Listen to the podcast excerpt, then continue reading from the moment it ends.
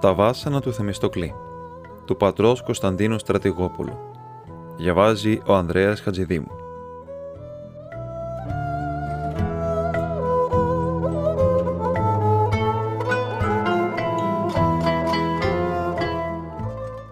Πρώτα γνώρισα τον Θεμιστοκλή και μετά έμαθα για τον αρχαίο Θεμιστοκλή.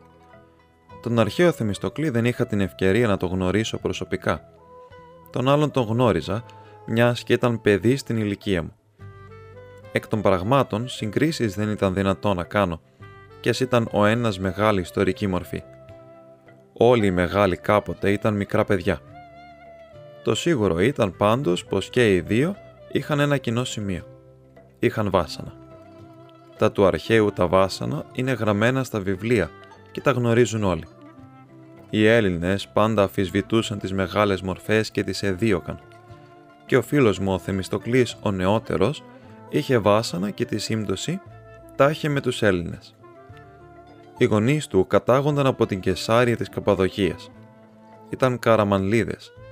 Αυτό σημαίνει πως ζώντας στα βάθη της Μικράς Ασίας επί αιώνες, οι πρόγονοί τους διατήρησαν ακέραια την συνείδηση του Ρωμιού, διαφύλαξαν ως κόρη οφθαλμού την Ορθοδοξία και κράτησαν τις παραδόσεις και τα έθιμά τους, ζώντας υποτελεί στην Οθωμανική Αυτοκρατορία, πολύ πριν από την άλωση της Κωνσταντινούπολεως. Το μόνο πρόβλημά τους βρισκόταν στη γλώσσα. Ευρισκόμενοι για αιώνες μέσα σε ασφιχτικό τουρκικό κλειό, δέχτηκαν στον καθημερινό τους λόγο αναμίξεις από τουρκικές λέξεις. Και αυτό ήταν το βάσανο του φίλου μου.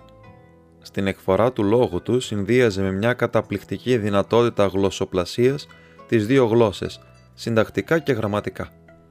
Ήταν τόσο επιτυχημένες οι συμπλεκόμενες λέξεις, ώστε δεν γνώριζες ποια γλώσσα ήταν κυρίαρχη.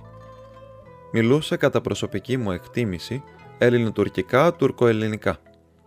Όταν κάποια φορά μία τουρκάλα καθηγήτρια τον ρώτησε γιατί ήταν ανήσυχο την ώρα του μαθήματος, εκείνος, θέλοντας να πει πως ο συμμαθητής του τον ενοχλούσε τσιμπώντας τον, έφτιαξε επιτόπου μια δική του λέξη, αποτελούμενη από το ελληνικό τσιμπολογό και την τουρκική κατάληξη Ίγιορ και είπε «Ανδρέα Τσιμπίκλιορ». Η καθηγήτρια φυσικά δεν κατάλαβε τίποτα και του είπε στα τουρκικά «Τσιμπικλίγιορουμ νέντε μέχτηρ» Δηλαδή, τι σημαίνει τσιμπικλίγιορουμ, τότε ο Θεμιστοκλής είπε «Δεμέχτηρ αυτό που δεμέχτηρ». Σημαίνει αυτό που σημαίνει. Η καθηγήτρια νομίζοντας πως παίζει μαζί της, του δείξε την πόρτα της τάξεως, θέλοντας να τον αποβάλει και του είπε «Τσικ, να βγεις έξω δηλαδή». Ο Θεμιστοκλής νομίζοντας πως η καθηγήτρια του άλλαζε το θέμα της λέξεως από τσιμπό σε τσικμπό, της είπε αυστηρά διορθώνοντάς την και τονίζοντας το μπου. Τσιμπικλίγιορουμ. Μια άλλη φορά ήταν ο Θημιστοκλής που είπε εκείνο το αλυσμόνητο και αμίμητο μέσα στην καραμανλίδικη αφέλειά του, όταν ο καθηγητής άρχισε το μάθημα τονίζοντας με σοβαρότητα τις λέξεις. Σήμερα θα σας μιλήσω για τον μεγάλο Παστέρ. Ο Θεμιστοκλής γούρλωσε τα μάτια και είπε στον πλαϊνό του «Σε ποια γλώσσα λένε τον Παστούρμα Παστέρ»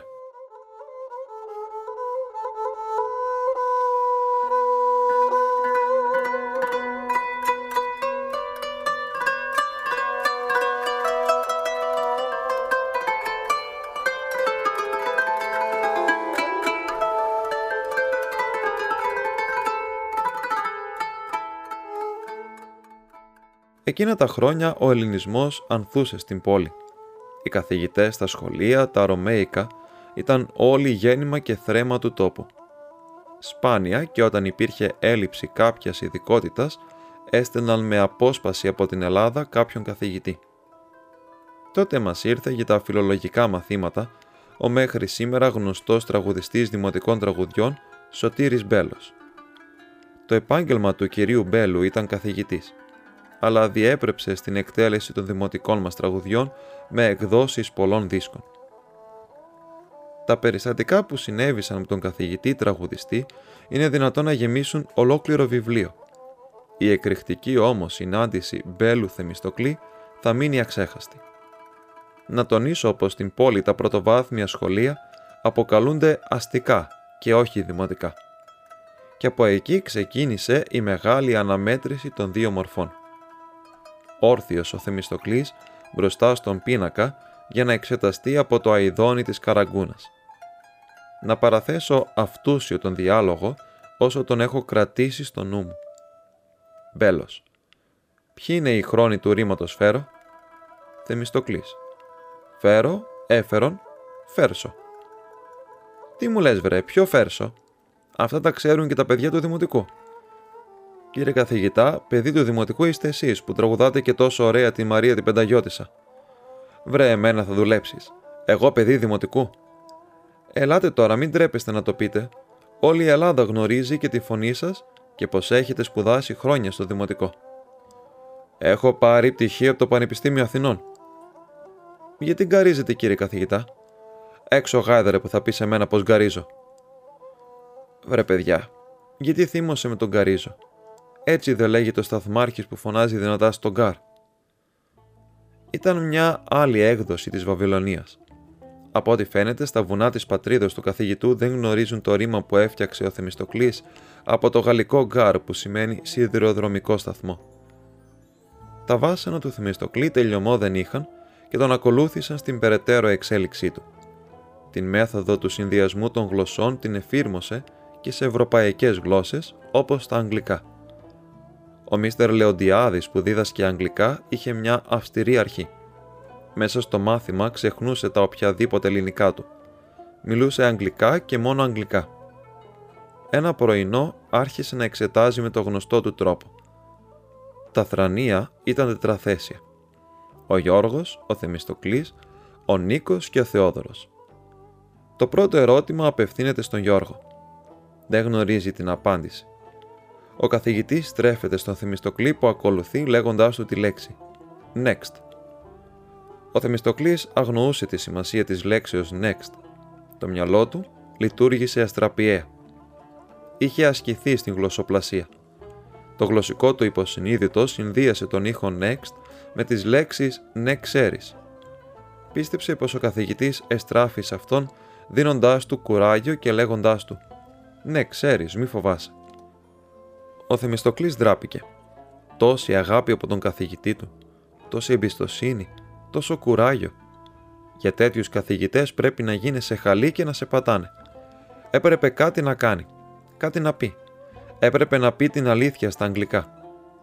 Ο τρόπος αποδόσεως στα αγγλικά της φράσεως «δεν ξέρω» δεν ήταν μέσα στο πεδίο των γνώσεών του, αλλά γλωσσοπλασία γνώριζε καλά. Ήταν καραμανλής απόγονος των μεγάλων καπαδοκών που συντάραξαν με τα λόγια τους στην οικουμένη. Φαντάστηκε τον εαυτό του ανάμεσα στον Γρηγόριο, τον Βασίλειο και τους άλλους συγγενείς του. Έπρεπε να φανεί εφάμιλος και ξεστόμησε το καταπληκτικό. Δέξτ. Η απάντηση στο next έπρεπε να είναι αντίστοιχη δέξτ, δηλαδή ναι ξέρω και δεν ξέρω. Ο καθηγητής έκανε έναν μορφασμό με φανερή έκπληξη και είπε αμέσως στρεφόμενος προς τον επόμενο μαθητή «Next». Τα μάτια του Θεμιστοκλή έλαμψαν. Πίστεψε πως είχε δώσει σωστή απάντηση. Δεν γνώρισε καν το ερώτημα, αλλά μπόρεσε και είπε στα αγγλικά ακριβώς αυτό που ήθελε. Ο καθηγητής του πίστευε πως επιβράβευσε την προσπάθειά του με το επόμενο next.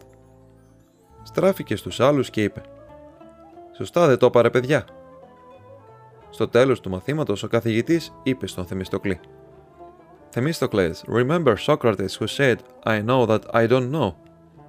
Δηλαδή, Θεμιστοκλή, θυμήσου το Σοκράτη που είπε «Γνωρίζω ότι δεν γνωρίζω». Ο Θεμιστοκλής στράφηκε σε μένα. «Τι λέει για μένα, μιλάει». Και τότε απάντησα με σοβαρό ύφος. «Ναι, σε συγκρίνει με τον αρχαίο φιλόσοφο Σοκράτη». Ο Θεμιστοκλής χαμογέλασε συγκαταβατικά είχε μπει στην πραγματική σφαίρα της γνώσεως. Τώρα δεν θα τον πείραζε που οι άλλοι δεν τον καταλάβαιναν, ας είχε και μερικά βάσανα. Η μεγάλη σε αυτή τη γη δεν είναι από όλους κατανοητή. Θα με ρωτήσετε τώρα γιατί μετέφρασα λάθος τα λόγια, τα αγγλικά του καθηγητή και άφησα αυτή την εντύπωση στον Θεμιστοκλή. Για να πω την αλήθεια δεν το έκανα ηθελημένα. Ούτε εγώ είχα καταλάβει τι ήθελε να πει ο καθηγητής. Το είπα για να δείξω πως ήξερα, ενώ τίποτε δεν ήξερα. Το μόνο που με ανέπαυσε μετά, όταν κατάλαβα το μεταφραστικό μου λάθος και ντράπηκα να ομολογήσω την άγνοιά μου, ήταν πως πρέπει να ήμουν πιο ταπεινός. Αφού όμως έτσι έγιναν τα πράγματα, ο Θημιστοκλής που είχε καθαρή ψυχούλα, πιστεύω πως δεν έχασε πνευματικά από την πρόκληση της συγκρίσεώς του με τον μεγάλο φιλόσοφο Σοκράτη. Οι απλές ψυχές δεν βλάπτονται εύκολα από το μικρόβιο του εγωισμού.